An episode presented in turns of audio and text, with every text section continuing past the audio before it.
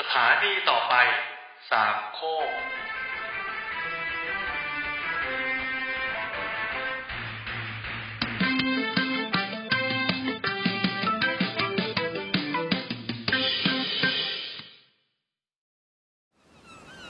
แนทนางนวล สวัสดีค่ะ และนี่คือรายการแนทนางนวล ตอนที่ 5 แล้วนะคะ ก็สำหรับอาทิตย์ที่แล้วเนี่ยงดไป แต่ว่าจริงๆอะรายการเราก็ควรจะออากาศทุกวันพฤหัสนะคะ ก็เป็นอีกครั้งหนึ่งที่เราเจอกันวันพฤหัสเฮ้ก็สำหรับตอนนี้ชื่อตอนก็ค่อนข้างสปอยแล้วก็คือหินเดินได้ เราจะมาพูดกันถึงเรื่องหิน โดยที่หินเนี่ยเข้าเรื่องเลย ภาษาอังกฤษอะเราอาจจะคุ้นกับคำว่า rock แล้วก็ stone ทีเนี้ยก็เลยจะมาพูดก่อนว่า rock กับ stone อะต่างกันยังไง คือจริงๆแล้วทั้ง rock แล้วก็ stone เนี่ยเป็นวัตถุแบบเดียวกัน แต่ว่า stone เนี่ยมักจะหมายถึงหินที่สามารถถือด้วยมือเดียวไหว ส่วน rock เนี่ยจะใหญ่กว่าแล้วก็เคลื่อนที่ยาก ตรงนี้เราจะข้ามมุกแบบ rock hip hop อะไรไปไหม ข้ามแล้วกัน ก็โดยสรุปนะคะ ถ้าแบ่งตามขนาดเนี่ย rock จะต้องหนักกว่า stone ส่วนเล็กกว่า stone เนี่ยก็คือ pebble ใหญ่กว่า rock ขึ้นไปอีก เคลื่อนที่ไม่ได้เลยก็คือ boulder ส่วนถ้าอันเท่า pebble เนี่ยแต่คมเราจะเรียกว่า gravel ก็คือจริงๆ pebble กับ gravel เนี่ยถ้าแปลเป็นไทยอะ่ะมันก็จะได้เป็นคำว่ากรวด หินกรวดอะไรเงี้ยค่ะ แล้วก็อาการคว้างเนี่ยหรือภาษาอังกฤษใช้คำว่า pelt p e l t นะคะ จะทำได้กับ stone pebble gravel แต่ว่าทำกับ rock ทำกับ boulder เนี่ยไม่ได้ ต่อมาก็คือ rock เนี่ยสามารถทำให้กลายเป็น stone ได้ถ้าผ่านการตัดหรือว่าการเจียแล้ว แล้วก็ stone เนี่ยจะต้องเป็นวัตถุที่แข็งเท่านั้นแข็งโป๊ก แต่ว่า rock เนี่ยจะนิ่มหรือแข็งก็ได้ อืม ก็เดี๋ยวเรามาพูดกันถึงเรื่องหินที่นิ่มด้วย แต่มันมีความแปลกตรงนี้ก็คือไอ้เจ้าร็อกเนี่ยที่เราพูดไปเมื่อกี้ว่ามันจะนิ่มหรือแข็งก็ได้เนี่ย มันดันมีสำนวนอยู่ ก็คือคำว่า hard as rock ซึ่ง hard as rock เนี่ยสามารถใช้ได้ในกรณีปกติ เช่นบอกว่า this cake is as hard as a rock ก็คือเค้กก้อนเนี้ยแบบแข็งมากแข็งโป๊กเลยแบบกินไม่ได้แล้วแบบฟันจะหัก หรือเรานั่งลงบนโซฟาแล้วพอเพื่อนถามว่า เอ้ยโซฟานุ่มไหมเราก็อาจจะตอบว่านุ่มบ้าอะไรล่ะโซฟาเนี่ยมัน hard as rock เลยนะ ก็ได้ หรืออีกกรณีก็คือเป็นความหมายที่ใช้อย่างเจาะจง ไปในทางที่ค่อนข้างแบบสับปะดนนิดนึง ก็คือให้รู้ไปเลยว่าเราเนี่ยกำลังมีอารมณ์มาก ๆ โดยส่วนนี้มักจะใช้กับผู้ชายคือใช้กับผู้ชายแหละ เพราะจริงๆอะมัน refer หมายถึงว่าปูเนี่ยแข็งมากนะแบบ hard as rock แล้วแบบพร้อมที่จะออกศึกค่ะ ซึ่งเมื่อกี้ที่พูดไปทั้งหมดอะก็คือการจำแนกหินตามขนาด แต่ว่าหินเนี่ยสามารถแบ่งได้อีก 3 อย่าง ตามชนิดของหินหลักๆ ก็คือหินอัคนี หินตะกอนแล้วก็หินแปร โดยหินอัคนีเนี่ยสามารถจำแนกตามแหล่งกำเนิดได้ ก็คือ 1 เกิดจากแมกมา อันนี้เราจะเรียกว่าหินอัคนีแทรกซ้อน แล้วก็2เนี่ยเกิดจากลาวา เรียกว่าหินอัคนีพุ โดยขนาดของผลึกและแร่องค์ประกอบเนี่ยก็จะแตกต่างกัน โดยอันแรกเนี่ยหินอัคนีแทรกซ้อนเนี่ยเกิดจากการเย็นตัวลงอย่างช้าๆของหินหนืดใต้เปลือกโลก โดยจะมีแร่ผลึกขนาดใหญ่ ซึ่งใหญ่ของเขาเนี่ยก็คือมากกว่า 1มิลลิเมตร ก็เล็กอยู่ดี อืม ตัวอย่างนะคะก็คือหินแกรนิต หินไดออไรต์แล้วก็หินแกโบรอะไรอย่างนี้เป็นต้น ส่วนหินอัคนีพุเนี่ย หรือหินภูเขาไฟ อันเนี้ยก็คือหินลาวานั่นแหละ เกิดจากการเย็นตัวลงอย่างรวดเร็วของหินหนืดที่ดันตัวพุออกมานอกผิวโลกเป็นลาวา โดยผลึกแร่เนี่ยมีขนาดเล็กมาก หรือไม่เกิดผลึกเลย เช่น หินบะซอลหินแอนดีไซต์หินไรโอไลท์เป็นต้น ซึ่งหน้าตาเป็นยังไงนัดก็ไม่แน่ใจเหมือนกันอะไม่เป็นไรเราไปต่อที่หินชนิดต่อไปเลย อันนี้รู้แบบรู้คร่าวๆแล้วกัน จริงๆมันอยู่ในหนังสือเรียนด้วยเราอะก็แอบจำได้ว่าเคยเรียน แต่ก็จำไม่ได้ว่าเรียนอะไรไป อืมอาชนิดต่อมานะคะ ของหินก็คือหินตะกอนอันนี้ก็คือจำแนกตามขนาดของตะกอนได้เลยว่าเป็นกรวดทรายทรายแป้ง ดินเหนียว แล้วก็ตะกอนเคมี ซึ่งหินตะกอนเนี่ยเรียกได้อย่างว่าหินชั้น ไม่ใช่หินเธอ อันนี้คือหินของชั้น แล้วก็อันที่3นะคะคือหินแปรก็จะจำแนกตามวิธีแปรสภาพต่างๆ โดยที่ทั้งเจ้าหิน 3 ชนิดเนี่ยหินอัคนีหินตะกอนแล้วก็หินแปร เขาสามารถสลับสับเปลี่ยนความความจำกัดความของตัวเองได้ด้วยแบบเปลี่ยนชนิดกัน เช่นหินตะกอนเนี่ยถ้า ไปสะสมทับถมเป็นเวลานานแล้วก็แข็งตัวเนี่ยก็จะกลายเป็นหินชั้น แล้วพอโดนความร้อนและความดันเนี่ยก็จะกลายเป็นหินแปร ซึ่งถ้าหินแปรถูกหลอมละลายเนี่ยก็จะกลายเป็นหินหนืด แต่ถ้าหินหนืดเย็นตัวและตกผลึกเนี่ยก็จะเป็นหินอัคนี โดยที่มันอาจจะไม่ต้องเป็นหลูปนี้ก็ได้ หมายถึงว่าพอเขาเป็นหินอัคนีเนี่ยถ้าเขา ผุกร่อนและพัดพาแบบถูกพัดพาเป็นชิ้นๆเนี่ยเขาก็จะกลายเป็นตะกอนอีกรอบหนึ่งแล้วถ้าแบบสะสมทับถมแข็งตัวกลายเป็นหินชั้นอีกอะไรเงี้ยก็คืออันนี้ย้อนกลับไปฟังเมื่อกี้เพราะว่าจะวนเป็นวงกลม แต่ว่ามันไม่จำเป็นต้องวนเป็นวงกลมก็ได้ หมายถึงว่าพอจากหินหนืดเนี่ยที่เกิดจากหินแปรหลอมละลายกลายเป็นหินหนืด แล้วเขาอะเย็นตัวกับตกผลึกแล้วกลายเป็นหินอัคนีอะแต่เขาหลอมละลายอีกรอบนึงเขาก็สามารถกลับเป็นหินหนืดได้ แล้วเขาก็จะเย็นตัวตกผลึกกลายเป็นหินอัคนีอีก แต่ถ้าเขาโดนความร้อนและความดันเนี่ยเขาก็จะกลายเป็นหินแปร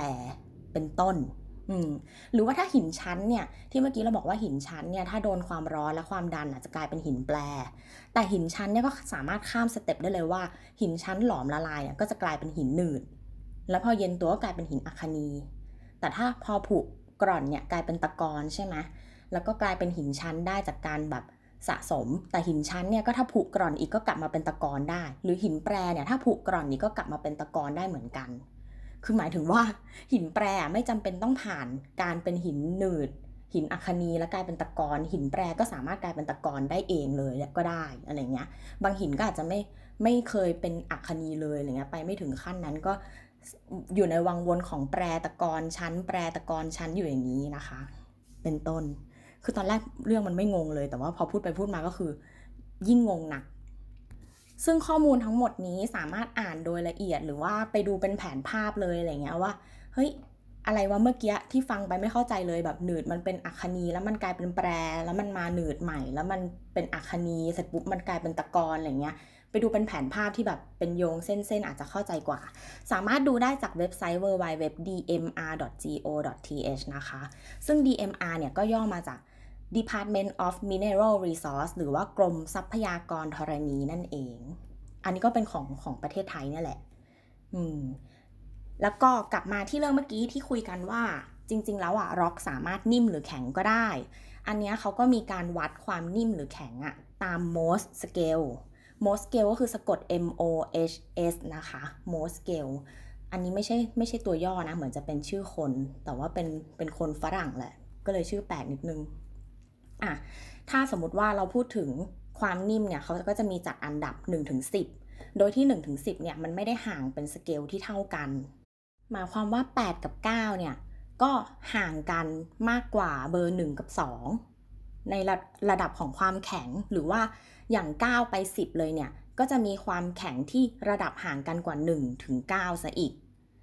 โดยที่อันดับหนึ่งนะคะก็คือหินเทา TALC หรือว่าหินที่เรามาทำแป้งเนี่ยแหละ แล้วก็อันดับ 2 คือยิปซัมอันดับ 3 คือคาวไซต์โดยที่อันดับ 1 2 3 เนี่ยถ้าถามว่าแข็งประมาณไหนอย่างเงี้ย เออไอ้ความแข็งเนี่ยเขาวัดจากการที่เอาวัตถุอะไรอะมาขูดให้มันเป็นรอยได้ ก็อาจจะไม่ได้ตรงกับความแข็งที่เราคิดในในหลาย ๆ อย่าง เราก็ไม่รู้นะว่าคนปกติวัด ความแข็งเนี่ยเขาวัดจากอะไร แต่นี่ก็คือแค่ขูดแล้วเป็นรอยอะ่ะก็ถือว่าแข็งน้อย โดยอันดับ3 3อันดับแรกเนี่ยสามารถใช้ fingernail อะเล็บของเราเนี่ยขูดแล้วเป็นรอยได้อันดับ 4 ก็คือหิน fluorite แล้วก็อันดับ 5 เป็น apatite โดยที่พอ 4 กับ 5 เนี่ย เริ่มเอาเหรียญอะเหรียญมาขูดอะแล้วเป็นรอยคือนิ้วอาจจะยังไม่แข็งพอ เล็บบางคนอาจจะเปราะแปลว่าขาดแคลเซียม ก็ ให้ใช้เหรียญขูดแทน พอมาถึงอันดับ 6 เนี่ยก็จะเป็น orthoclase น่าจะอ่านถูกแหละ แล้วก็อันดับ 7 นะคะ จะเป็นหินควอตซ์ แล้วก็อันดับ 8 เป็นโทปาส ซึ่งพอถึงอันดับ 5 กับ 6 เนี่ย สิ่งที่เอามาขูดเนี่ย ก็จะเป็นมีดแทน ไม่ใช่ไม่ใช่แค่เหรียญแล้วอาจจะต้องอาศัยคม คมจากคมของปลายมีดอะไรเงี้ย พวกมีดพับ มีดสวิสอะไรเงี้ยค่ะ พอถึงช่วงอันดับ 6ถึง7เนี่ยก็จะเป็นตะปูแทนตะปูเหล็กอะไรเงี้ยตะปูเหล็กก็ คืออันเนี้ยเราอาจจะมองว่าเฮ้ยมีดมันแข็งแรงกว่าตะปูหรือเปล่า แต่ว่าอันเนี้ยมีดอะมันมันบางไงพอเราจิ้มหนักๆ มันก็อาจจะงอหรือบิดอะไรเงี้ยในวัตถุที่แข็งมากๆ แต่ตะปูก็คือมีความหนากว่าแม้ว่าปลายเนี่ยจะแหลมเหมือนกับมีด อืม แล้วก็อันดับ8ค่ะคือโทปาส อันดับ 9 คือโครันโครันดัม โดยที่ 9 8 กับ 9 เนี่ย ระหว่างนั้นนะสามารถใช้สว่านเจาะให้เป็นรอยได้ แล้วก็อันดับ 10 เนี่ย เราว่าเป็นที่รู้กันอยู่แล้วว่าหินที่แข็งที่สุดในโลกก็คือเพชรนั่นเองไดมอนด์นะคะไอเพชรเนี่ยไม่สามารถเอาอะไรมาขูดขีดให้มันเป็นรอยได้ทั้งนั้น ยกเว้นตัวของมันเอง ก็เราสามารถใช้เพชรก็เลยมีคำว่าเพชรตัดเพชรละมั้งอืมซึ่งอันนี้ไม่รู้ว่าเด็กๆเคยเล่นกันหรือเปล่า เราอะมีเพื่อนที่เอามาเล่นว่าผมใครแข็งแรงกว่ากันน่ะ ก็สมมติว่าเราเด็ดผมมาเส้นหนึ่งใช่ไหมแล้วเพื่อนก็เด็ดผมมาอีกเส้นหนึ่งแล้วก็เอามาขัดกันน่ะ หมายถึงว่าดึงขึงให้มันตึงทั้งคู่อะแล้วก็เอามาเอามายื้อกันอะเหมือนเหมือนใช้ไหมขัดฟันอย่างเงี้ยเออว่าผมใครขาดก่อนก็แปลว่าผมคนนั้นอะเปราะ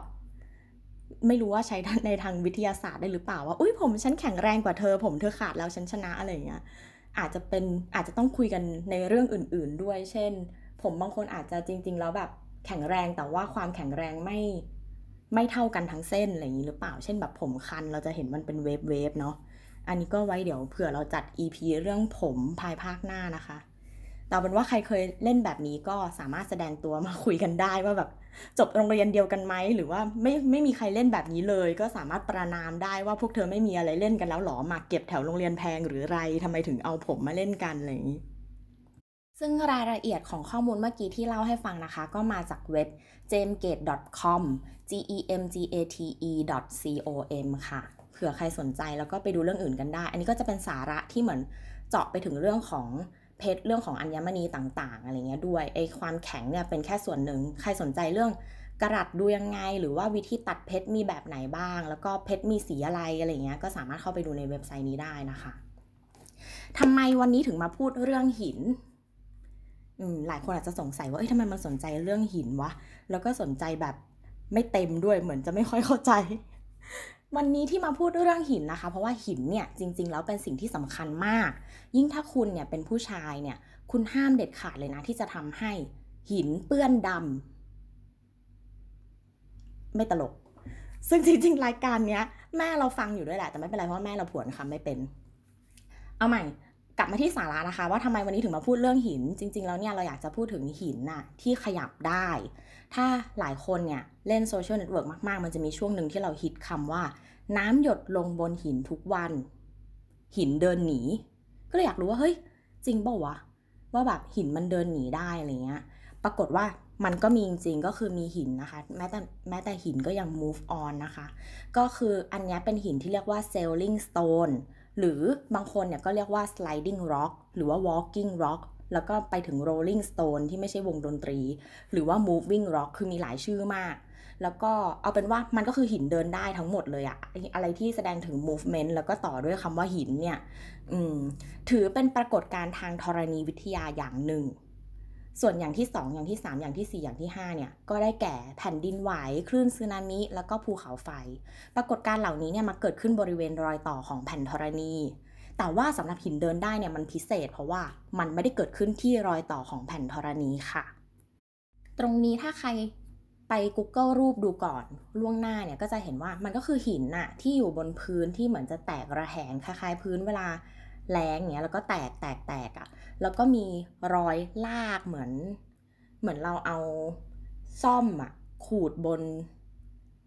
จานคาโบนาร่าที่กินหมดแล้วแล้วเหลือแต่คราบซอสอย่างเงี้ยแล้วเราก็เอาอะไรสักอย่างหนึ่งอะเอาช้อนแล้วกันขูดอย่างเงี้ยมันก็จะเหมือนแบบพื้นตรงที่ถูกขูดอะเรียบ แล้วก็คาโบนาร่าสองฝั่งอะของของขอบช้อนอะก็จะแบบเป็นขอบแยกขึ้นมาอย่างเงี้ยนึกออกไหมอันนั้นอะเหมือนกันก็คือมันเหมือนคนจับหินอะแล้วก็ลากบนพื้นที่แตกระแหงเนี่ยไอ้ตรงที่หินเดินผ่านเนี่ยเขาก็จะเรียบ ซึ่งอันที่ดังที่สุดนะคะ โด่งดังแล้วก็ถูกรู้จักมากที่สุดเนี่ยอยู่ที่ Race Track Playa Dead Valley National Park แคลิฟอร์เนีย ที่ดังเนี่ยเพราะจำนวนของหินที่เดินอะแล้วความชัดเจนของการเคลื่อนที่ของหินที่สามารถเห็นได้เนี่ยมันชัดมาก ไม่ใช่แค่แบบ 3 วัน 1 เซนอะไรเงี้ย แต่มันคือ 5 เมตรต่อ 1 นาที อันนี้ก็อันนี้ก็แปลกใจเหมือนกันคือตอนแรกอะที่ยังไม่ได้ค้นคว้าเรื่องเนี้ยรู้สึกว่าเฮ้ยมันคงเป็นอะไรสักอย่างที่กินเวลาแบบ1ปี4เซนอะไรเงี้ย ค่อยๆ กระดึบกระดึบแบบ อะไรสักอย่างหนึ่งอะเหมือนหมีแพนด้าวิ่งชนแบบพืดแล้วมันก็แบบกระเด็นหรือเปล่าอะไรเงี้ย อืมที่ว้าวเลยก็คือหินเนี่ย เคลื่อนที่ด้วยตัวเอง โดยที่ไม่มีความเกี่ยวข้องกับสัตว์หรือมนุษย์ใด ๆ เลย โดยเคลื่อนที่เป็นรอยลากเนี่ยอย่างเห็นได้ชัด เป็นระยะทางยาวบนพื้นที่ระนาบ ก็ไอเรื่องแบบเปลือกโลกขึ้นตัวแบบดันกันเลยแบบฝั่งหนึ่งสูงฝั่งหนึ่งต่ำก็คือตัดไปมันคือระนาบเลย โดยพื้นที่ว่าเนี่ยเป็นพื้นที่โดนแดดจนแตกระแหง ในตอนกลางคืนที่อากาศหนาวจัดเนี่ยพื้นเนี้ยจะมีน้ำแข็งปกคลุม หนาไม่กี่มิลหรอก แต่พอโดนความร้อนจากแสงอาทิตย์จัดๆในตอนเช้าเนี่ยน้ำแข็งที่ก่อตัวไม่หนามากเนี่ยก็จะละลาย แล้วก็แตกเป็นขนมโก เมื่อบวกกับลมที่พัด แรงบนพื้นละหน้าบก็คือมันเป็นพื้นที่แบบโล่งมากๆอย่างเงี้ย พอลมพัดแรงอะ่ะ แล้วก็ที่นั้นน่ะมีน้ำแผ่นน้ำแข็งอะแตกๆลงเหลืออยู่บ้างทำให้หินเนี่ยเคลื่อนที่ไปได้ก็คล้ายๆว่าหินนะอยู่บนแผ่นน้ำแข็งอะไรเงี้ยแล้วก็เซิร์ฟไป แต่ว่านอกจากที่แคลิฟอร์เนียแล้วอะยังสามารถพบหินเดินได้แบบนี้ได้อีกด้วยในที่อื่นก็คือ Little Bonnie Claire Playa in Nevada นะคะมีมากกว่าหนึ่งที่ จริงๆก็มีมากกว่า 2 ที่นี้ด้วยแต่ว่าที่เขาพูดถึงเยอะๆอาจจะมี 2 ที่นี้แหละเป็นหลัก ซึ่งเมื่อกี้สองที่ที่เราพูดไปอันแรกอะคือ Race Track Playa อันที่2คือ Little Bonnie Claire Playa ตรงนี้มันมันเหมือนมันมี2 2ที่เนี่ยมีจุดร่วมกันที่1คำก็คือปลายาเนี่ย P L A Y A ซึ่งหินเดินได้เนี่ยจริงๆอะมีหลายที่แต่ว่าไม่ว่าที่ไหนที่เขาเจอเนี่ยก็จะเจอตรงพื้นที่ที่เป็นลักษณะที่เรียกว่าปลายาฟลอร์จริงๆมันอ่านว่าปลายาแหละ แต่ว่าเราติดปลายา เพราะว่าอาจจะติดจากคำว่าเพลงไงก็เลยเป็นพอ ซึ่งถ้าถามว่าปลายาเนี่ย แปลว่าอะไรนะคะ ปลายาเนี่ยเป็นคำอธิบายทางธรณีวิทยาก็แปลว่าพื้นที่เนี่ยที่เต็มไปด้วยน้ำไม่ไม่ได้หมายถึงว่าเต็มแบบเป็นแอ่งขนาดนั้นแต่หมายถึงว่าเขาอะถูกปกคลุมด้วยน้ำแล้วกัน แล้วก็น้ำนั้นเนี่ยได้ระเหยไปอะหมดแล้ว แต่ว่าก็ไปเจออีกความหมายหนึ่งเหมือนกัน ซึ่งเป็นวิธีแบ่งคน ซึ่งจริงๆแบบมันจริง ๆ คนเราไม่ควรถูกแบ่งง่ายดายขนาดนี้นะ ไอการแบ่งคนเนี่ยมันก็ถือเป็นการ stereotyping อย่างหนึ่งก็คือเหมือนเหมือนเราเหมือนเราแบบตัดสินคนไปแล้วอะซึ่งบางคนอาจจะชอบก็ได้หรือบางคนอาจจะไม่ชอบ บางคนก็ตัดสินตัวเองเช่นแบบเฮ้ยฉันสะพายกล้องแบบนี้ฉันฟังเพลงแบบนี้ฉันเป็นเด็กแนวอะไรเงี้ยแต่บางคนก็อาจจะรู้สึกว่าเฮ้ยฉันไม่ฉันไม่ใช่เด็กแนว ฉันไม่อยากเป็นเด็กแนวอะไรเงี้ยเออมันมันเป็นการจัดคนไว้ในหมวดหมู่เดียวกันแบบอย่างผิวเผินอะการสเตอริโอไทป์เนี่ยนะคะก็สามารถแบ่งได้คร่าวๆ โดยที่ อันแรกเนี่ยที่ยกมาคือ ปลายาเนี่ยแหละ มันเขียนเหมือนกันเลย P L A Y A แต่ว่าอ่านไม่เหมือนกันก็คือ ในกรณีนี้เนี่ยพอเราพูดถึงชนิดของคนแล้วอะ่ะ เราอ่านว่า playa หมายถึงคนที่มีแฟนมาก หรือว่าพูดง่ายๆก็คือเก่งเรื่องรัก รู้ทันเกมอะไรอย่างเงี้ย อืม ซึ่งบางคนเนี่ยอาจจะสับสนกับคำว่าพิมพ์ เคยเคยรู้จักคาว่าพิมพ์กันเนาะ P I M P พิมพ์เนี่ย มันจะมีรายการหนึ่งที่ดังๆสมัยก่อนอะใน MTV อะไรเงี้ยยังมีอยู่ป่ะช่องเนี้ยมันจะมีรายการพิมพ์ My Ride ก็คือเอารถเนี่ยมาแล้วก็ผ่านรายการ แล้วก็รายการก็จะแต่งรถของคุณให้เหมาะกับสไตล์แบบพิมพ์ของคุณอะไรเงี้ยเช่นบางคนแบบโอ้ชอบฟังเครื่องเสียงอะไรเงี้ยก็คือเหมือนโมรถให้แว้นอะแต่ว่าใช้งบแบบสูงๆอะแทนที่จะเป็นแบบ ใส่วิทยุลำโพงใหญ่ ๆ เข้าไปอันนึงอะไรเงี้ย ก็อาจจะเป็นแบบเครื่องเสียงราคาเหยียบแสนจาก Bose อะไรเงี้ย อะฉันพูดชื่อยี่ห้อแล้วนะคะ เดี๋ยวเขาไม่ให้สปอนเซอร์ อะ เอาเป็นว่า pimp เนี่ยจริงๆอะมันก็มีความหมายที่ไม่ดีก็คือเป็นแมงดาเนี่ยแหละ แต่ว่าบางคนอะก็ proud กับการถูกเรียกว่า pimp เพราะว่า pimp เนี่ยเราจะเห็นอยู่ในพวกแบบ MV ฮิปฮอปหรืออะไร bling bling อะไรเงี้ย มีความรวย มีความแบบนั่นแหละแบบเพชรเม็ดโตๆอะไรประมาณเนี้ย อืม ซึ่งอันเนี้ยเขา ให้ definition ไว้ว่า player เนี่ยจะต่างกับพิมพ์ตรงที่ว่า player ไม่เอาเงิน หมายถึงว่ามีแฟนเยอะอะไรเงี้ยแต่ว่าไม่เอาเงิน เพราะฉะนั้นเนี่ยพิมพ์ในในกรณีนี้ที่เขา stereotype มาก็คือ เขาเจาะจงไปเลยว่าคือพิมพ์ที่เป็นแมงดา ไม่ใช่พิมพ์ที่แบบโอ้คูคูฮิปฮอปอะไรเงี้ยอืมที่บทความนี้นะคะที่นัดอ่านมาเนี่ยเขาเคลมว่า ถ้ามีผู้หญิงมาบอกว่าคุณเป็นเพลย่าเนี่ยในอเมริกา ถือว่าเป็นสิ่งที่ดีนะ แต่สำหรับเมืองไทยเนี่ยก็จะเรียกรวมกันอยู่ดีว่าเจ้าชู้ ซึ่งอันนี้นะก็ไม่แน่ใจว่ามันมันแม่นยำแค่ไหนหรือมันเป็นแค่ความเห็นของคนหนึ่งคนที่บังเอิญเข้าถึงอินเทอร์เน็ต แล้วก็เลยเขียนออกมาอะไรเงี้ยอืมอะแล้วก็นอกจากนั้นเว็บไซต์เนี้ยเขายังให้คำจำกัดความของพิมพ์เนี่ยเจาะจงลงไปอีกว่า ในพิมพ์ที่หมายถึงแมงดาเนี่ยหมายถึงผู้ชายที่มีผู้หญิงเยอะ ซึ่งจะเอาไปทำอะไรเนี่ยให้คิดเอาเอง แต่ว่าในอเมริกาเนี่ยถ้ามีคนบอกว่าคุณคือพิมพ์เนี่ยจะเป็นคนที่แน่จริง มีแต่ผู้หญิงรัก แล้วก็ชุดประจำตัวของพิมพ์เนี่ยก็คือเสื้อคลุมที่ทำจากขนสัตว์สีสดๆใส่หมวกคาวบอย แล้วก็มีขนนกติด ซึ่งตรงนี้คำว่าพิมพ์ของเขากับพิมพ์ของแนทเนี่ยก็ไม่ค่อย ไม่ค่อยเหมือนกันและอะต่อมานะคะคำต่อมาก็คือเมื่อกี้เราพูดถึงเพลย่าพิมพ์ ต่อมาก็คือไฮโรเลอร์ High Roller เนี่ยคือพวกที่รวยและใช้เงินเป็นว่าเล่นใช้ชีวิตหรูหราขับรถแพงๆ ใส่เสื้อผ้าแพงๆ แล้วก็ใช้เงินทำอะไรต่อมีอะไรเพื่อความสุขสบายทั้งหมดแบบ ใช้เงินซื้อความสุขละกัน อืมต่อจาก High Roller เนี่ยก็คือ Poser Poser เนี่ย P O S E R อันนี้อยู่ในเพลงหลาย ๆ เพลงเลยของของเพลงที่เป็นภาษาอังกฤษทั้งหลายอะไรเงี้ย Poser เนี่ยเขาบอกว่าคือ loser อย่างหนึ่งก็คือคนขี้แพ้ แต่ว่า Poser เนี่ยจะต่างจากคนขี้แพ้ที่ว่า loser เนี่ยจะเหมือนแบบแค่ไม่มีงานทำแบบแม่ว่าแล้วก็ยังวันๆเอาแต่นอนอ่านการ์ตูนอะไรเงี้ยเออเงินไม่มีก็ไปยืมเพื่อนมาเลี้ยงผู้หญิงอะไรเงี้ยเออคือแบบ loser ในในทุกด้านแบบไม่พยายามแพ้แล้วก็ยังไม่พยายามอีกอะไรเงี้ยเออแต่ว่า poser เนี่ยจะเป็น loser ที่เสแสร้งไม่เป็นตัวของตัวเองด้วย ซึ่งในเว็บเนี้ย เขาก็บอกมาแค่นี้แหละว่าเออ poser คือคนที่เป็น loser แล้วก็เสแสร้งไม่เป็นตัวเองนะ แต่จริงๆอะ poser อะมันคือคนที่เสแสร้งไม่เป็นตัวเอง เพื่อที่จะทำให้คนอื่นอะประทับใจ หรือพูดง่ายๆคืออาจจะแบบฟังแนวเพลงอย่างหนึ่งแต่ว่าแบบเฮ้ยเพื่อนเพื่อนฉันไม่มีใครฟังเพลงแนวนี้เลยงั้นฉันก็โกหกว่าฉันชอบเพลงอีกแบบแล้วกันอะไรเงี้ยเอออาจจะเป็นแบบอย่างยุคที่เราเด็กๆอะ่ะเล่นไฮไฟฟ์แล้วแบบทุกคนก็แชร์เพลงเบเกอรี่อะไรเงี้ยในขณะที่เราอาจจะชอบกามิกาเซ่แต่เราก็ต้องแบบ เออทำเป็นว่าฉันเป็นเด็กเบเกอรี่ Dojo กับเขาไปด้วยอะไรเงี้ยทั้งที่จริง ๆ ก็คือเพลงของหวายร้องได้ทุกเพลงอะไรเงี้ยแล้วก็พอเห็น MV ภาวะโลกเลิฟก็คือสับสนกับตัวเองในใจว่าเฮ้ยชอบหวายมาก แต่ว่าเกิดวันศุกร์แต่หวายเป็นสีชมพู ฉันอยากเป็นมีนมากกว่า เพราะว่าฉันจองเป็นสีฟ้าอะไรเงี้ยเอออันนี้ก็คือเป็นposer แขนงหนึ่งได้ปะวะคำต่อมานะคะคำว่า jocks J O C K S jocks เนี่ยเขาให้คำนิยามว่าเป็นศัตรูกับพวกที่เป็น geek แล้วก็เนิร์ดโดยที่ geek กับเนิร์ดเนี่ยเราจะไม่พูดถึง เพราะว่าการแบ่งมันมันมีการแบ่งหลายอย่างแล้ว แต่คนเข้าใจอะ่ะบางคนก็มองว่าแบบเนิร์ดต้องเป็นเด็กที่ตั้งใจเรียนอะไรเงี้ยบางคนก็บอกว่าเออจริง ๆ ก็ไม่จำเป็นอะไรเงี้ยแต่ว่า geek อาจจะไปทางด้านแบบก็คือเนิร์ดแต่ว่าสนใจด้านเทคโนโลยีอะไรเงี้ยเออซึ่งตรงเนี้ยมันมันค่อนข้างแล้วแต่คนแบ่งอะแต่จริง ๆ แล้วว่าแบบ มันมันไม่มันไม่สมเหตุสมผลตั้งแต่แบ่งคนเป็นชนิดแล้วอย่างเงี้ยนึกออกปะเอาเป็นว่าอันเนี้ยมาพูดถึง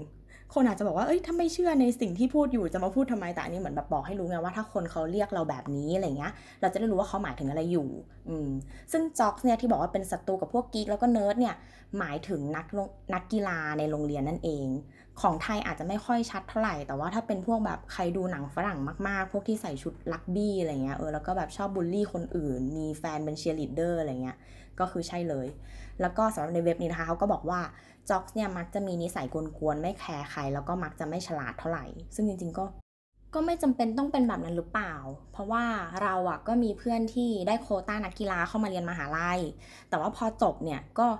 จบมาแบบอย่างดีอะคือเกรดดีได้เหรียญได้อะไรทำกิจกรรมด้วย แต่ว่าก็สามารถแบ่งเวลา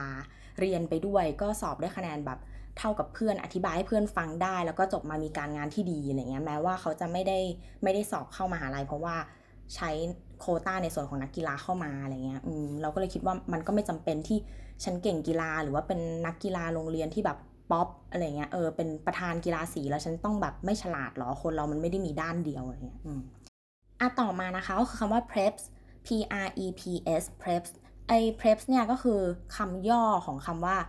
preparatory school ก็คือกลุ่มคนที่ไปเรียนโรงเรียนเนี้ย ซึ่งมันก็คือโรงเรียนเตรียมเข้ามหาลัย โดยที่ เขาเนี่ย stereotype ไว้ว่าคนกลุ่มเนี้ยมักจะเป็นเด็กที่รวย เพราะว่าคุณแบบวางแผนอนาคตไว้แล้วไงพ่อแม่เตรียมไว้ให้ว่าแบบเออไปเรียนโรงเรียนเตรียมนะแล้วก็จะได้เข้ามาหาลัยนะอะไรเงี้ยเออมีเงินจ่ายค่าเทอมอะไรเงี้ยวางแผนไว้แล้ว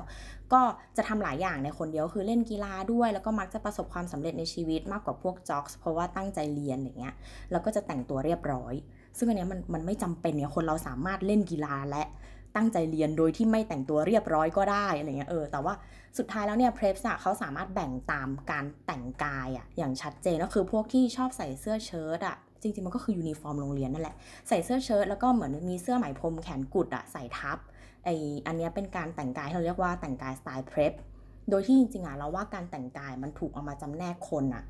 เยอะ เช่นแบบเออใส่ชุดดำๆอะไรเงี้ยเป็น emo เป็นพังเออแต่งตัวแบบนี้เสื้อเชิ้ตเรียบร้อยแบบผูก bow tie อะไรเงี้ยเป็นเด็ก prep อะไรเงี้ยเออแต่มันก็ไม่ได้สะท้อนนิสัยขนาดนั้นหรอกแล้วก็จบเหมือนเดิมนะคะก็คือบอกว่าพวกเด็ก prep เนี่ยมักจะเป็นคนหยิ่งแล้วก็จะชอบแกล้งเนิร์ดกับ geek ทำไมเนิร์ดกับ geek ต้องเป็นแบบเป็นเหยื่อของทุก ทุกคนเลยอะไรเงี้ยเออซึ่งอันเนี้ยถ้าใครอยากอ่านเต็มๆอะแนทยกมาไม่ครบทุกชนิดที่เขาแบ่งนะคะ เพราะว่าเขาแบ่งมาทั้งหมดอะ15 ชนิด ตามศัพท์แสลงที่ใช้เรียกคนนิสัยแบบต่างๆเอ่อในเว็บเนี้ยมาจาก w w w ร้อยกู r o i g o o com เป็นภาษาไทยเนี่ยแหละ อยู่ในหัวข้อแสลง 15คำแสลงใช้เรียกคนนิสัยแบบวัยรุ่นบทความอะไรของมันวะ เรากลับมาที่หินกันอีกรอบหนึ่งนะคะ เมื่อกี้ที่ออกนอกเรื่องไปเป็นสเตอริโอไทป์ก็เพราะว่าเราดันไปเจอกับคำว่าปลายาที่ไปพ้องคำว่าเพลย่านะคะ ต่อมาเรากลับมาที่หิน แล้วก็มาคุยกันว่า ปัจจัยอะไรที่ทำให้หินเนี่ยเคลื่อนตัวได้ คือเมื่อกี้เฉลยไปแล้วแหละว่าแท้จริงแล้วอะหินนะมันเคลื่อนตัวได้ เพราะว่ามีแรงส่งจากลมนั่นเอง แต่หลายคนก็อาจจะคิดว่า อ๋อ งั้นถ้าออกตัวจากจุดเดียวกันน่ะ มันก็ต้องขนานกันน่ะไปทุกก้อนแล้วก็ ออกจากจุดสตาร์ทอะไปเท่ากัน เพราะว่ามันถูกลมพัดเท่ากันทุกก้อนถูกไหมอาจจะแบบต่างกันบ้าง เพราะว่าด้วยน้ำหนักอะไรเงี้ยเออแต่จริงๆอะมันไม่จำเป็นเลยคือหินบางอันอาจจะหักเลี้ยว หรืออาจจะเดินเส้นสั้นกว่าเพื่อนก็ได้ ซึ่งปัจจัยที่ทำให้หินแต่ละอันเคลื่อนที่ไม่เหมือนกันน่ะ แม้พบในที่เดียวกันน่ะ มีอยู่ 5 ข้อหลักๆ ก็คือ 1. พื้นหน้าที่มีน้ำเจิ่งหรือท่วม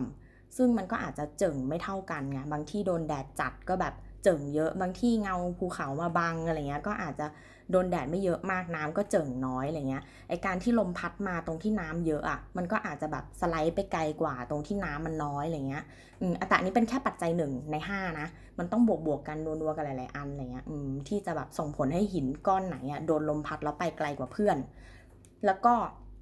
ปัจจัยข้อที่ 2 ก็คือ ความเป็นดินเหนียวหรือว่าชั้นดินเหนียวบางๆข้างข้างต้นอย่างเงี้ยบางอันอาจจะแบบ เออดินตรงนี้เหนียวกว่าที่อื่นอะไรเงี้ยแม้ว่าจะมีน้ำเยอะ อืม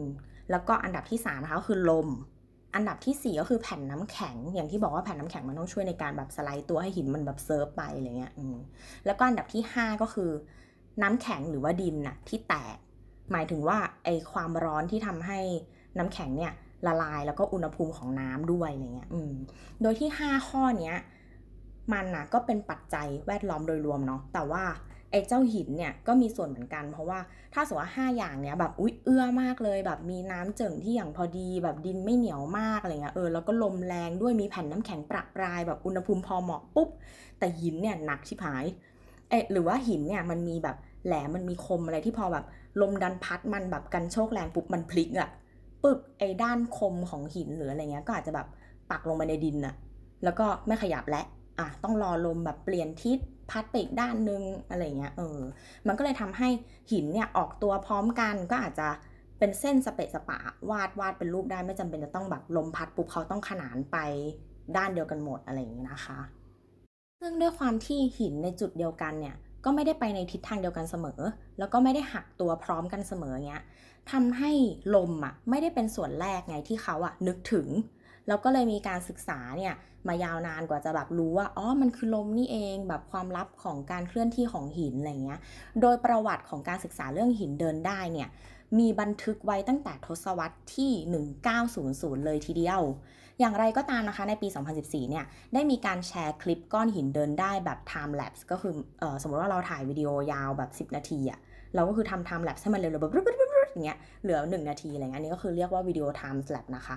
โดยในปี 2014 เนี่ยเขามีแชร์วิดีโอเนี้ยมา แล้วก็นักวิทยาศาสตร์ในยุคนั้นเนี่ยได้ให้ความเห็นว่ามันคือ ice shove หรือปรากฏการณ์ที่เรียกว่าลมผลักน้ำแข็งนั่นเอง โดยเจ้าปรากฏการณ์ ice shove เนี่ยถือเป็นปรากฏการณ์ที่โดนเข้าใจผิดเยอะมาก สามารถหาดูคลิปได้เยอะแยะ โดยการค้นคำว่า icy tsunami หรือ ice tsunami นะคะ ความเข้าใจผิดก็คือคนเนี่ยมาเข้าใจผิดว่ามันอะ มีสึนามินั่นแหละ แต่ว่าอากาศอะเย็นจัดสึนามิเนี่ยซึ่งเป็นน้ำใช่ไหมสึนามิคือการที่น้ำอะถูกพัดขึ้นมาบนบนบกอืมอาจจะแรงหรือไม่แรงอะไรก็ตามก็คือเป็นสึนามิทั้งหมด คนเนี่ยมาเข้าใจว่าไอโชฟเนี่ยเกิดจากสึนามิ ซึ่งเป็นน้ำพัดขึ้นมา พอพัดขึ้นมาปุ๊บ ก็เลยปะทะกับอากาศ แล้วก็แข็งตัวระหว่างถูกพัดขึ้นมาบนฝั่ง ซึ่งผิด ไอโชฟเนี่ยมันคือการที่น้ำแข็งบนน้ำบึงทะเล อะไรก็ตามปกติยังยังไม่เกิดสึนามิใด ๆ เลย มันแข็งก่อน ทีนี้พอมันเริ่มแข็งแต่มันเป็นชั้นบางๆปุ๊บอะมันก็เลยเบา เพราะว่าไอ้ส่วนที่มันเป็นน้ำแข็งเบาๆบางๆ เนี่ย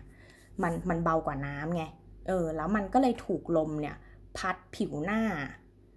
ออกมาได้ พอมันเบาแล้วเนี่ยลมมันก็เลยพัดพัดมาเรื่อยๆอะ่ะแล้วมันก็เลยขึ้นฝั่งมา พอมันขึ้นฝั่งมาแล้วเนี่ย ไอ้ส่วนที่มันเป็นหน้าที่มันแข็งแล้วมันขึ้นฝั่งมาหายไปอะ่ะไอ้น้ำล็อตใหม่อะ่ะที่มันโดนอากาศชั้นบนสุดอะ่ะมันก็แข็งอีก แล้วก็ถูกพัดอีก ก็เลยเหมือนกับว่าชั้นที่แข็งปุ๊บอะโดนพัดมาชั้นที่แข็งปุ๊บโดนพัดมา ก็เลยเกิดเป็น ice tsunami แต่จริงๆมันไม่ใช่มันไม่ใช่สึนามิมันเป็นชื่อเรียกเฉยๆงงไหมตอนแรกไม่งงตอนนี้จะงงละอะไอ้ส่วนที่ถูกพัดมาเรื่อยๆเนี่ยมันก็เลยทับถมกันไป ซึ่งข้างล่างตอนเนี้ย ที่มาอยู่ข้างบนอะ มันแข็งใช่ไหมแล้วมันก็ถูกพัดมาเรื่อยๆ ไม่หยุดหย่อนทับๆกันอีกอะ มันก็จะมีเสียงดังกรอบแกรบกรอบแกรบอะไรเงี้ย บางทีก็ดูน่ากลัว แต่บางทีเนี่ยถ้าลมมันไม่แรงมาก มันก็จะค่อยๆมาแบบอืดๆอืดๆเนี่ย มันก็ดูสวยเหมือนกันแบบเคลื่อนตัวช้าอะไรเงี้ย เออ แล้วก็มักจะแบบขาวสะอาด เพราะว่ามันเป็นแค่ชั้นบางๆ มันไม่ได้แบบซัดมาทั้งสระอะไรเงี้ย มันก็ยังไม่ทันเอาฝุ่น เอาซากปลาอะไรขึ้นมา อืม ซึ่งในความเป็นจริงเนี่ยแม้ว่ามันจะดูสวยในในคลิป แล้วก็ดูไม่อันตราย เพราะว่ามันเคลื่อนตัวช้าเนี่ยแต่จริงๆก็มีความหนาแน่นพอประมาณ เพราะว่าอย่างที่บอกว่าพอเขาเป็นชั้นเนี่ยแล้วเขาถูกพัดมา มันทับทับกันเป็นเป็นชั้นเนี่ยมันมันแน่นอยู่เหมือนกันนะแล้วมันก็แน่นพอที่จะทำให้ข้าวของเสียหาย เช่น แบบทำให้กระจกหน้าต่างแตกอะไรเงี้ยได้เหมือนกันอะแล้วเราก็ไปพูดกันเรื่องของกระจกหน้าต่างที่แบบแตกที่พังอะไรอย่างเงี้ยแล้วอันนั้นก็คือพังจาก กรณีของภัยธรรมชาติเนาะทีนี้เราจะมาพูดถึง vandalism กัน vandalism เนี่ยก็คือการทำลายทรัพย์สินโดยเฉพาะของรัฐด้วยนะ อย่างไร้เหตุผลอะแล้วมันเกี่ยวอะไรกับเรื่องนี้ก็คือ จริงๆ แล้วอะวันที่ 30 พฤษภาคมปี 2013 เนี่ย หนังสือพิมพ์ Los Angeles Times นะคะ ได้บอกไว้ว่า ไอ้เจ้าหินเนี่ย เมื่อกี้ที่เราพูดถึงอะมันถูกขโมยไปด้วย ไอหินเดินได้เนี่ยแหละ ที่ Death Valley National Park อะมันถูกขโมยไป แล้วก็ไม่ได้ถูกขโมยไปก้อนเดียว แต่ว่าหายไปประมาณสองสาก้อนอะไรเงี้ยเออนั่นน่าจะเป็นครั้งแรกมั้งที่เขาถูกแบบหินถูกโจมตีอะก็คือหินถูกขโมยไปนะคะ ถือเป็นแวนดาลิซึมอย่างหนึ่ง โดยที่ก็ณปัจจุบันเนี้ยอันนั้นมันเกิดปี 2013 เนาะตอนนี้ก็ปี 2019 แล้วก็ยังยังไม่เจอว่าแบบเกิดอะไรขึ้น อืม หาหาคนทำไม่เจอแล้วก็จับไม่ได้ ต่อมานะคะวันที่ 19 กันยาปี 2016 ก็พบว่าเจ้ารอยที่เป็นรอยหินเดินเนี่ยถูกเหมือนกับว่าทำให้เสียหายอะ่ะด้วยรอยยางรถยนต์ ก็คือมีคนขับรถเข้ามาในในนั้นอะ่ะได้ไงไม่รู้อะ่ะเราก็สลักตัวย่อ D กับ K ไว้บนหินด้วย นี่ก็คือมือบอลมากทำทำไมก็ไม่รู้ไม่เข้าใจเหมือนกัน เราก็เหมือนเดิมนะคะก็คือ ยังจับไม่ได้ ทีนี้พอเราพูดถึงวันดาลิซึมเนี่ย ในสกอตแลนด์อะเขามีสำรวจว่า เฮ้ย ปริมาณของ vandalism อะมันลดลง ในแต่ละปีอะมันลดลงหมดเลย ซึ่งขอจำกัดความก่อนว่า vandalism ในที่นี้เนี่ย รวมถึงการวางเพลิง กราฟฟิตี้ การแบบพังกระจกอะไรเงี้ยเป็นต้น ซึ่งการวางเพลิงเนี่ยที่บอกว่า มันคือ vandalism เนี่ยคอนเซปต์ของมันจริงๆแล้วมันคือการทำลายทรัพย์สิน แต่ว่าโดยเฉพาะของรัฐ เพราะฉะนั้นการวางเพลิงเนี่ยจะเป็นการวางเพลิงเล็ก ๆ เช่น เผาเก้าอี้สวนสาธารณะ เผาตู้โทรศัพท์อะไรประมาณนี้ซึ่งคำว่าลดลงของเขาเนี่ยลดลงถึง 21%ตั้งแต่ในช่วงปี 2008-2009 เป็นต้นมานะคะ อันนี้ก็อยู่บนเว็บไซต์ Scottish Crime Survey ซึ่งเขาให้เหตุผลไว้ด้วยว่าง่ายมากเลย เหตุผลแรกก็คือสแตทที่มันลดลงอะ่ะ เป็นเพราะว่ามันผิด ทฤษฎีแรกเนี่ยเขาเชื่อว่ามันไม่ได้ลดลงแต่จริงๆแล้วอะผู้คนอะชินกับการเห็นการ vandalize แบบเนี้ยแล้วก็เลยรู้สึกว่าเออมันเป็นเรื่องธรรมดากูเลิกแจ้งแล้วตอนแรกอาจจะเหมือนแบบแจ้งแบบอุ้ยคุณตำรวจคะมีคนมาเผาตู้โทรศัพท์หน้าบ้านฉันค่ะ พอแบบอะปิดเทอมกูก็แจ้ง เปิดเทอมกูก็แจ้ง แบบปิดเทอมอีกเปิดเทอมใหม่จนเด็กมันโตเข้ามาหาลัยไปแล้วแบบรุ่นใหม่โตมามันก็เผาอีกอย่างเงี้ยเออก็เลยเลิกแจ้ง ก็เลยทำให้สแตทของการบันทึกเนี่ยซึ่งมันไม่ได้ส่งคนนะมาเฝ้าไงแต่ว่ามันบันทึกจากการที่ประชาชนเนี่ย report เข้ามาถึงตำรวจ ทีเนี้ยถ้าคนน่ะแจ้งน้อยลง เขาก็จะมี stat ตรงเนี้ยน้อยลงไปด้วยหมายถึงทางฝั่งของทางการอะไรเงี้ยซึ่งอันนั้นก็คือทฤษฎีแรกนะคะ ส่วนทฤษฎีต่อมาก็คือเขาบอกว่า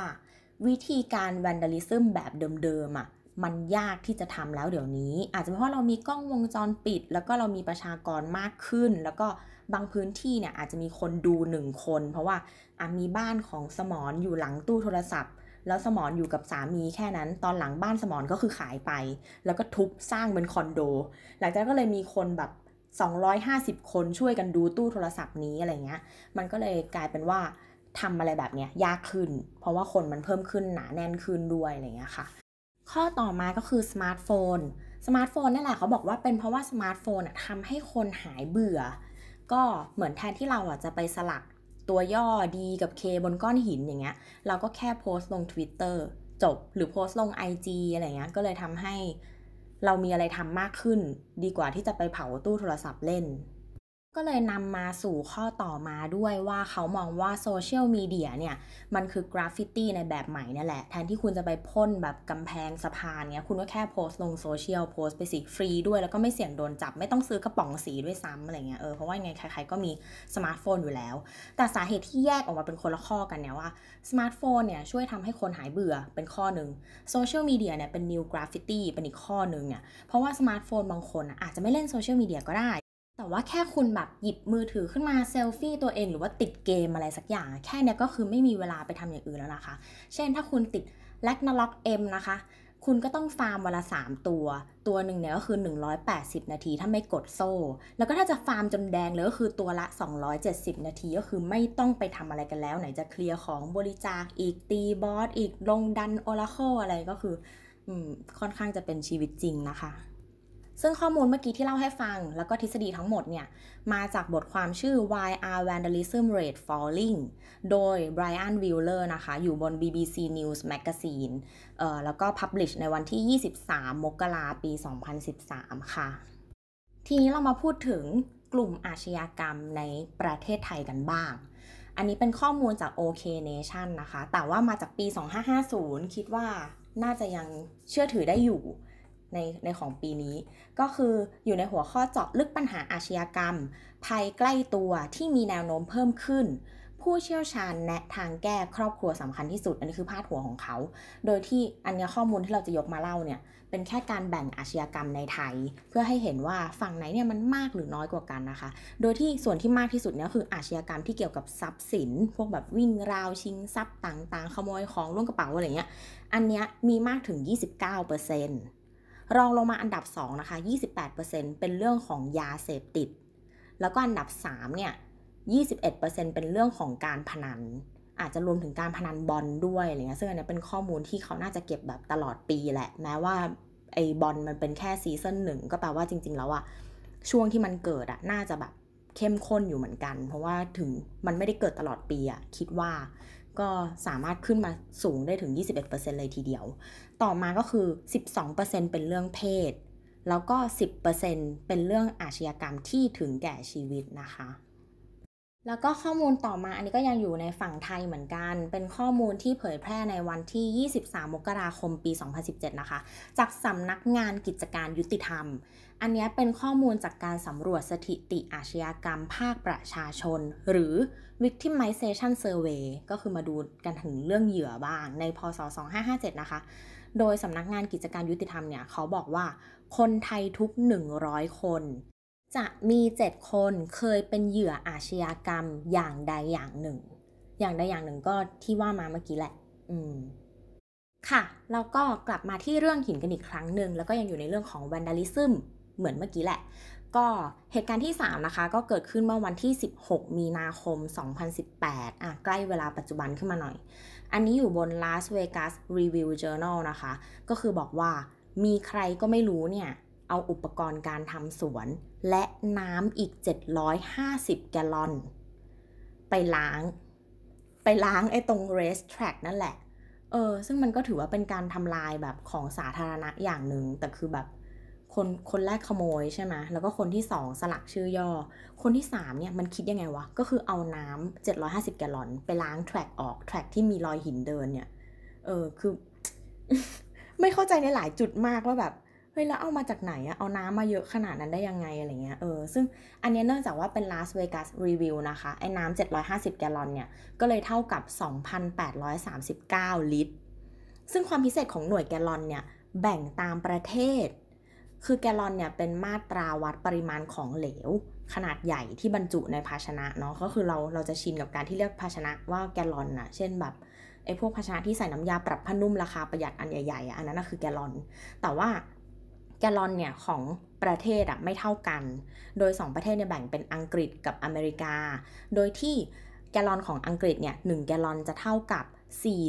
4.54609 ลิตร ในขณะที่มาตราวัดปริมาตรของ สหรัฐอเมริกาเนี่ย1แกลลอนน่ะจะเท่ากับ 3.78544ลิตรนะคะ เมื่อกี้การแปลงที่บอกว่า 750 แกลลอนเอ่อก็เลยต้องดูมากว่ามาจาก Las Vegas Review Journal แปลว่ามาจากอเมริกานั่นเอง ก็เลยแปลงเป็น 2,839 ลิตรนะคะ ซึ่งในตอนต้นเรื่องนะคะของตอนนี้เรามีพูดกันถึงเรื่องขนาดของหินต่างๆ แล้วก็มีหินอันนึงที่บอกว่าใหญ่กว่าร็อกขึ้นไปอีกก็คือ boulder เป็นหินแบบที่ไม่สามารถขยับได้ เราก็เลยจะมาพูดถึงหินขนาดใหญ่มากๆด้วย ซึ่งนั่นก็คือภูเขาเอเวอเรสต์นั่นเอง ถามว่าโดยรวมแล้วภูเขาเอเวอเรสต์เนี่ยเป็นหินอะไรถ้าเลือกได้อย่างเดียว ก็คือจะเป็นหินชั้นตะกอนค่ะ แต่ว่าก็ในหินชั้นตะกอนเนี่ยสามารถจำแนกได้อีกว่าด้านบนบนน่ะจะเป็นหินปูน หินอ่อน แล้วก็หินดินดานนะ ส่วนด้านล่างเนี่ยจะเป็นหินแกรนิตหินแปรแล้วก็หินอื่น ๆ อีกอะไรเงี้ยแต่ว่าพอมันมีหินหลายๆชนิดรวมกัน มันก็เลยเป็นหินชั้นตะกอนแล้วก็ถูกปกคลุมด้วยหิมะอย่างที่เรารู้กัน โดยที่เอเวอเรสต์เนี่ยนอกจากแบบสูงแล้วก็มีความหนาวด้วยแล้วก็ อาจจะมีอุบัติเหตุเกิดขึ้นได้ จากการที่ลื่นน้ำแข็งอะไรหลายๆอย่างอะไรเงี้ยทำให้มีคนตายอะบนภูเขาเอเวอเรสต์อะมากอยู่นะ แล้วก็เอาศพลงมาไม่ได้ด้วย เพราะว่ามันมันค่อนข้างที่จะลำบากคือหมายถึงว่า คนปกติอะปีนขึ้นไปอะก็ยากแล้ว แล้วถ้าเราต้องปีนลงมาแล้วแบกคนมาด้วย แล้วจุดที่เขาประสบอุบัติเหตุหรือตายอะ มันก็ต้องเป็นจุดที่มีความท้าทายด้วย การที่จะเอาศพลงมาหรืออะไรมันนอกจากจะยากแล้วอาจจะแบบ เป็นอันตรายกับคนเป็นที่พยายามจะเอาศพลงมาอะไรเงี้ย อืมซึ่งตั้งแต่ปี 1924 เนี่ย จนถึงปัจจุบันนะคะ ปัจจุบันของบทความนี้ก็คือ 23 เมษายน 2019 เนี่ย ก็พบว่ามีคนตายบนเอเวอเรสต์เนี่ย รวมแล้วทั้งสิ้น 295 คนในทั้งสองฝากเลยสองสองฝากของภูเขาเนี่ย หมายถึงว่าทั้งฝั่งเนปาลแล้วก็ฝั่งจีนเนี่ย เออรู้แล้วว่ามีคนตายอะ295 คน แต่ว่า 200 กว่าศพเนี่ย ก็คือยังค้างอยู่บนเอเวอเรสต์โดยในแต่ละปีเนี่ย ถึงมันจะเอาลงมายากหรืออะไรเขาก็พยายามที่จะเอาลงมาเหมือนกันนะ แต่ว่าก็จะมีบางศพเนี่ยที่เหมือนเหมือนเรารู้แล้วว่าเพื่อนเราอะตายตรงจุดนี้นะ อะไรเงี้ยแยกกันตรงนี้หรือว่าเห็นถล่มไปตรงนี้อะไรเงี้ย แต่ว่าเนื่องจากว่ามันมีหิมะถล่มหรือว่ากลาเซียเนี่ยเป็นบางครั้ง ก็เลยทำให้ศพ ไม่อยู่ในที่เดิม ไม่อยู่ในจุดที่มาร์กเอาไว้ด้วยอะไรเงี้ยค่ะก็คือไหลไหลไปกับหิมะนั่นเองแนทเนี่ยก็เลยอยากรู้ว่าเฮ้ยแปลว่ากิจกรรมปีนเขาเนี่ย อันตรายนี่หว่า แล้วมันแบบ มันจะดีหรอถ้าเราจะแบบจะไปหรืออะไรเงี้ยเออก็เลยอยากรู้ว่ามันมีคนตายเท่าไหร่โดยเฉลี่ยแล้วทั่วโลกจากเป็นกี่เปอร์เซ็นต์หรืออะไรเงี้ย ก็เลยไปเจอข้อมูลจากเว็บหนึ่งนะคะ ชื่อ therockulus.com t h e r o c k u l u s com นะคะ ซึ่งเราคิดว่าข้อมูลในเว็บนี้เขาน่าจะตั้งใจเขียนเพื่อให้จูงใจอะคนรู้สึกว่าอยากไปปีนเขา อยากมาเรียนปีนเขาอะไรอย่างนี้แหละ อืมแล้วเขาก็เลยให้ข้อมูลไว้ว่า คร่าวๆเนี่ยทั่วโลกน่าจะมีนักปีนเขาอะถึง 25 ล้านคน ที่ใช้คำว่าคร่าวๆเนี่ยหมายถึงว่าความจริงอะมันต้องมีมากกว่านี้อีกนะ แต่ว่าเนื่องจากบางคนอาจจะเป็นมือสมัครเล่นมากๆ หรือว่าปีนเก็บลังนกอยู่ไม่อยู่ในเรคคอร์ดของคนแบบสารบัญคนปีนเขาแห่งชาติอะไรเงี้ยเออไม่ได้มาลงทะเบียนหรือไม่เคยเรียนโรงเรียนปีนเขาอะไรเงี้ยเออก็เลยที่มีบันทึกไว้อะแค่ 25 ล้านคน แต่ใน 25 ล้านคนเนี่ยมีคนตายที่เขารับรู้อะ แค่ร้อยห้าสิบคนเท่านั้นเอง ต่อปีนะ อืมเขาก็เลยรู้สึกว่าคือสิ่งที่เราต้องการที่จะบอกคือ มันน้อยนั่นแหละจาก 25 ล้านคนอะแค่ 150 คนเองที่ตายอะไรเงี้ยเออแล้วก็อาจจะไม่ได้ตายโดยตรงจากการที่ไปปีนเขา เขาใช้คำว่า climbing relate death ก็แปลว่าแค่ relate เฉยๆ อาจจะมีคนที่ตกลงมาทับคุณคอหักอีกทีนึง แปลว่าคุณอาจจะไม่ต้องปีนเขาก็ได้แต่ว่าคุณก็ตายได้เหมือนกันอะไรเงี้ยเออ ไม่ใช่นี้แต่งเองอะต่อมานะคะ คือเขาบอกว่าไอ้ข้อมูลเมื่อกี้ที่บอกไปอะรวมแล้วในการปีนเขาทุกชนิดเลยว่าจะเป็นแบบที่เป็นน้ำแข็งเป็นหินหรือว่าเป็นภูเขาธรรมดาอะไรเงี้ย อืมก็เลยยิ่งทำให้รู้สึกว่า เอ้ย มันมันน้อยนะอะไรเงี้ย อืม ไม่พออย่างที่นัดบอกนะคะว่าเว็บนี้น่าจะอยากจูงใจให้คนหันมาปีนเขากัน เขาก็เลยรีเสิร์ชอีกว่า แล้วในบรรดาคนที่ตายคนที่เสียชีวิตเนี่ย แบ่งเป็นระดับไหนบ้างเพื่อที่เขาอะอยากจะแบบพอยให้เราเห็นแหละว่าจริง ๆ แล้วอะด้วยเหตุผลที่ต่างกันอะทุกเลเวลของความเชี่ยวชาญเนี่ยมีโอกาสเกิดอุบัติเหตุใกล้เคียงกันทั้งหมด คือที่เขาพูดอย่างเงี้ยไม่ได้แปลว่าเฮ้ยเรียนกับเราไปอะต่อให้แกจะเก่งอะแกก็ตายได้อยู่ดีนะ แต่เขาอะต้องการสื่ออีกแบบหนึ่งก็คือ เออคนอะชอบคิดว่าเฮ้ยเป็นเพราะว่าฉันปีนไม่เก่งอะฉันอะเสี่ยงตายมากกว่าพวกที่ปีนมานานแล้วเออก็เลยเหมือนแบบถ้าไม่เคยปีนมาก่อนงั้นไม่ปีนดีกว่า เพราะว่าไม่อยากตายอะไรเงี้ยก็คือไม่เกี่ยวกันเพราะเขาบอกว่าเอ่อ22%เนี่ยของคนที่ตายอะมีประสบการณ์น้อยมากหรือไม่มีเลย ส่วน 21%น่ะเป็นคนที่มีประสบการณ์ 1-3 ปี เห็นไหมมันใกล้เคียงกันมาก แล้วก็มากกว่า 3 ปีขึ้นไปเนี่ย ถือว่าเป็นพวก experience แล้วมีประสบการณ์แบบโชคโชนแล้ว อันเนี้ยก็ตายถึง 27%อืมก็คือ 22 21 27อะมันใกล้เคียงกันมาก ส่วนอีก 30%ที่เหลือเพื่อที่จะรวมกันได้ถึงร้อยเนี่ย พวกเนี้ยเป็นอันโนน คือไม่รู้ว่าแบบปีนได้เลเวลไหน อย่างที่บอกว่าอาจจะแบบเก็บรังนกทุกวันหรือเพิ่งเก็บหรืออะไรไม่อยู่ใน Data ของเขานะคะ เป็นข้อมูลที่ไม่มี แต่เอาเป็นว่าทุกทุกแขนงอะถ้าแบ่งตาม ความเชี่ยวชาญของคุณระยะปีที่คุณปีนอย่างเงี้ยไม่ไม่ได้ significant คือทุกระดับสามารถตายได้เท่ากันหมด มันจูงใจปะวะเนี่ยอะแล้วนอกจากการที่จะแบ่งคุณนะคะหมายไม่ใช่คุณเอ่อคนคนที่เสียชีวิตนะคะ โดยวัดจากความเชี่ยวชาญ แล้วก็ระยะเวลาที่เคยปีนเขามา ก็ยังมีการแบ่งตามเพศด้วย แล้วเขาก็พบว่าผู้ชายเนี่ยตายเยอะกว่าผู้หญิงมาก ก็คือผู้ชายเนี่ย แบ่งเป็น 78%ของคนที่ตายเลย ส่วนผู้หญิงเนี่ยมีเพียง 22%เท่านั้น แต่คือหลังจากเขาแบบบอกเราแล้วว่าเออ 78%เป็นผู้ชายเนี่ย 22%เป็นผู้หญิงนะ เขายังบอกอีกว่า ซึ่งสิ่งนี้ไม่เซอร์ไพรส์เลยเป็นไปตามคาดการณ์เพราะว่าคนที่ปีนส่วนมากเป็นผู้ชายอยู่แล้ว เพราะฉะนั้นคนที่ตายอะก็ต้องเป็นผู้ชายมากกว่า แล้วก็สงสัยมากว่าแล้วมันจะเขียนมาทำไม อะไม่เป็นไรนะคะ เรา move on ไปที่เรื่องอื่นกัน ก็คือตอนนี้เหมือนนอกจากพวกที่ปีนเขาแล้วอะ เราก็เลยอยากรู้ว่าแล้วคนที่ตายจากพวกดินถล่มหินถล่มอะไรต่างๆ หรือว่าเรียกรวมๆว่า landslide เนี่ย ในหนึ่งปีอะมีเท่าไหร่ อันนี้ก็เลยไปเจอข้อมูลจาก usgs.gov นะคะว่า โดยเฉลี่ยแล้วเนี่ยจะมีคนประมาณ 25-50 คน ตายด้วยแลนด์สไลด์เนี่ย ในแต่ละปีที่ สหรัฐอเมริกา ใช่แล้ว แต่ว่าถ้าสมมติว่าวัดตามแบบทั่วโลกเลยเนี่ย น่าจะมีเป็นหลักพัน หมายถึงว่าแบบหลายพันอยู่เหมือนกัน อืมคือจริงๆอะนะก็อยากได้ข้อมูลในประเทศไทยนี่แหละ แต่ว่ามันหาไม่เจอแบบ มันไม่เจอเรื่องนี้จริง ๆ อะไรเงี้ยเออ เราอะได้ลอง Google ในหัวข้อแบบ how many people die from rockfall in Thailand แล้ว แต่ว่าสิ่งที่ไปเจออะดันไปเจอบทความใน New York Times อันหนึ่งชื่อ Thailand's roads are deadly especially if you are poor เนื้อหาข้างในนะคะ ขอคัดมาให้ฟังท่อนหนึ่งละกัน ก็คือเขาบอกว่าตามสถิติล่าสุดขององค์การอนามัยโลกหรือ WHO เนี่ย ในปีพศ 2559 คนไทยจำนวน 32.7 คนจากประชากร 100,000 คนน่ะเสียชีวิตจากอุบัติเหตุบนถนน ซึ่งเมื่อเทียบกับอัตราการเสียชีวิตบนถนนของปีเดียวกันในประเทศสหรัฐอเมริกาเนี่ย จะอยู่ที่ 12.4 คนเท่านั้น คืออเมริกาเนี่ย 12.4 นะ ไทยอะ 32.7 เลยนะ จาก 100,000 คนเท่ากัน โดยที่ประเทศอินโดนีเซียเนี่ย ซึ่งเป็นประเทศในภูมิภาคเอเชียตะวันออกเฉียงใต้ ที่ด้อยพัฒนากว่าวงเล็บอันนี้นะไม่ได้พูดนะคะ ในในนี้เขาเขียน สภาพถนนเนี่ยเป็นหลุมเป็นบ่อมากกว่าประเทศไทย แต่กลับมีอัตราการเสียชีวิตบนถนนเพียงแค่ 12.2 คน ในขณะที่ประเทศส่วนใหญ่ในยุโรปมีอัตราเสียชีวิตบนถนนอยู่ที่เลขหลักเดียวเท่านั้น อันนี้ก็คือเนื้อหาเพียงแค่หนึ่งย่อหน้าสั้นๆในใน The New York Times เนี่ย ซึ่งถ้าใครอยากอ่านต่อเต็มๆ ก็ลองไป Google กันได้ โดยที่เมื่อกี้นัดยกมาบอกว่าเป็นสถิติของปี 2559 ใช่ไหมคะ ซึ่งตรงกับปี 2016 แต่บทความนี้ถูกเขียนในปี 2019 นะ วันที่ 19 สิงหาคม ก็ไม่นานเหมือนกัน ซึ่งจริงๆ ตอนเนี้ยมันเป็นเรื่องเกี่ยวกับหิน แต่ทำไมออกไปทางแบบอาชญากรรม การตาย อุบัติเหตุอะไรอย่างนี้ก็ไม่รู้ ก็จริงๆ ใกล้จบแล้ว ก็เลยขอจบด้วยเรื่องบันเทิงบันเทิงดีกว่า พอพูดถึงหินเนี่ย เราอะนึกถึงเพลงเพลงหนึ่งก็คือเพลง Cornerstone เพลงนี้เป็นเพลงของ Arctic Monkey แหละ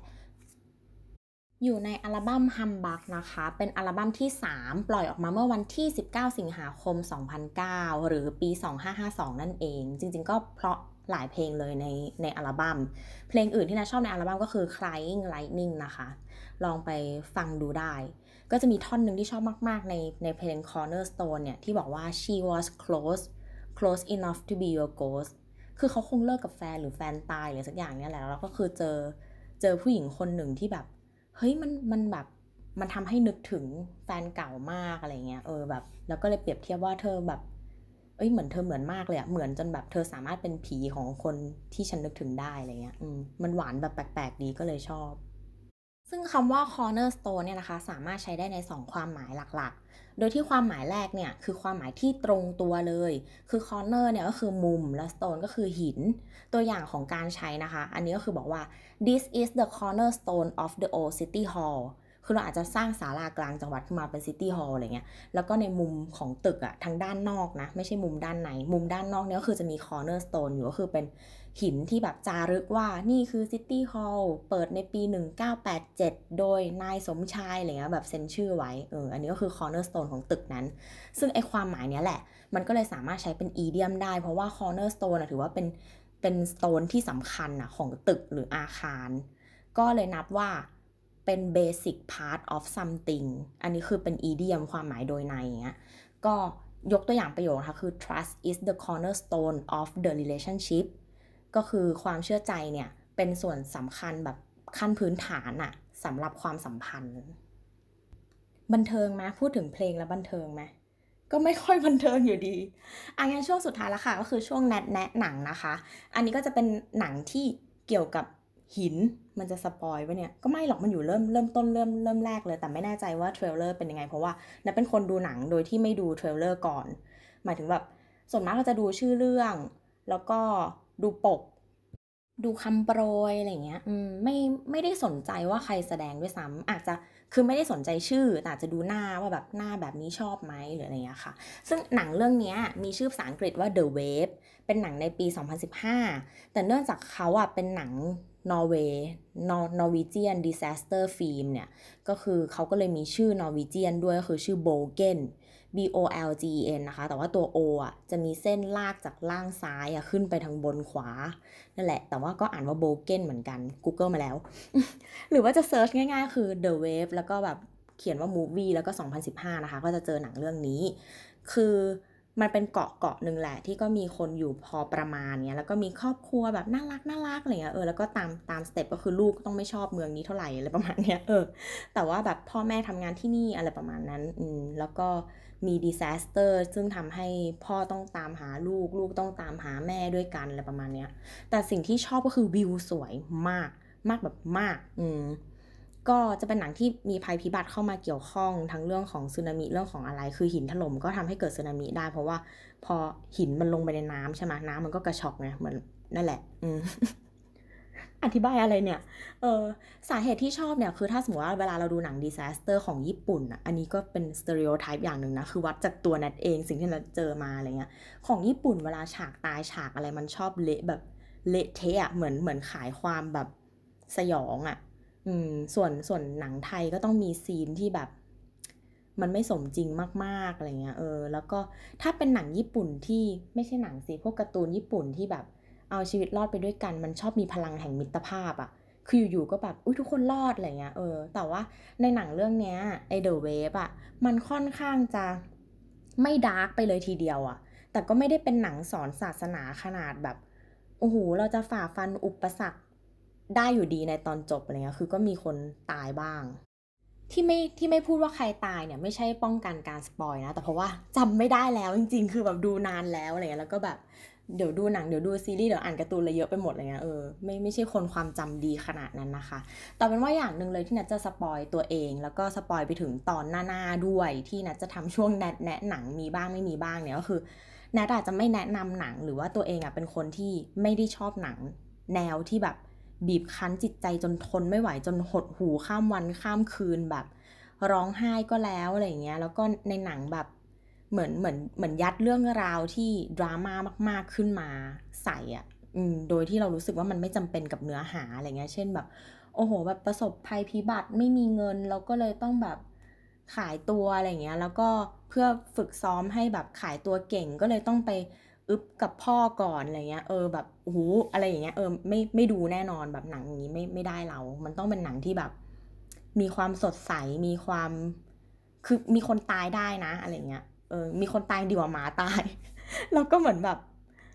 มันมันต้องไม่คือมันร้องไห้ตอนที่ดูได้ แต่มันต้องไม่แบบเก็บมาฝันหรือแบบหูหดหูเลยว่าเฮ้ยทำไมมนุษย์เราแม่งเป็นอย่างนี้วะอะไรเงี้ยเออแบบ คือตอนจบมันต้องเหมือน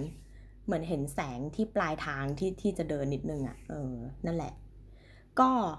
จบแล้วนะคะสำหรับ EP 5 กับตอนหินเดินได้ ซึ่งถ้ามีใครอยากมาคุยกันหรือว่ามาแก้ไขข้อมูลผิดพลาดเสริม หรือว่าแก้การออกเสียงต่างๆของนัทนะคะ สามารถเมนชั่นมาได้โดยตรงเลยที่ Twitter นัทนางนวลนนะคะ N A T T N A N G N U A L หรือ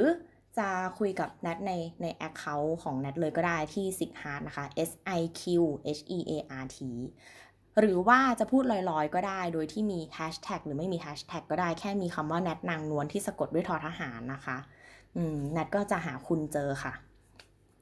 นั่นแหละ แล้วก็สุดท้ายนี้นะคะ ขอฝากช่องสามโคกเรดิโอด้วยมีรายการอื่นๆที่น่าสนใจอีกหรือว่าบางคนอาจจะฟังทุกรายการเลยในช่องสามโคกเรดิโอตอนนี้เราก็มี feed รวมแล้วให้คุณสามารถ subscribe ได้เลย แล้วคุณก็จะ ไม่ต้องไปตามแยกว่า เอ้ย ช่องสามโคกมีรายการอะไรบ้างนะ อุ้ยมีสาวสาวสาวด้วย มีสลัดผักด้วย มีแบบครูไวยด้วยอย่างเงี้ย เออ มีแนทนางนวลด้วย โอ้โห ต้องแบบคอยตามกดไลค์อัปเดตอะไรตลอดเลยเหรออะไรเงี้ย อืม ก็สามารถไป subscribe ที่ฟีดสามโคกเรดิโอได้เลยนะคะ สะกดเป็นภาษาไทยก็หาเจอ นั่นแหละค่ะสำหรับวันนี้สวัสดีค่ะ เราพบกันทุกวันพฤหัสนะคะ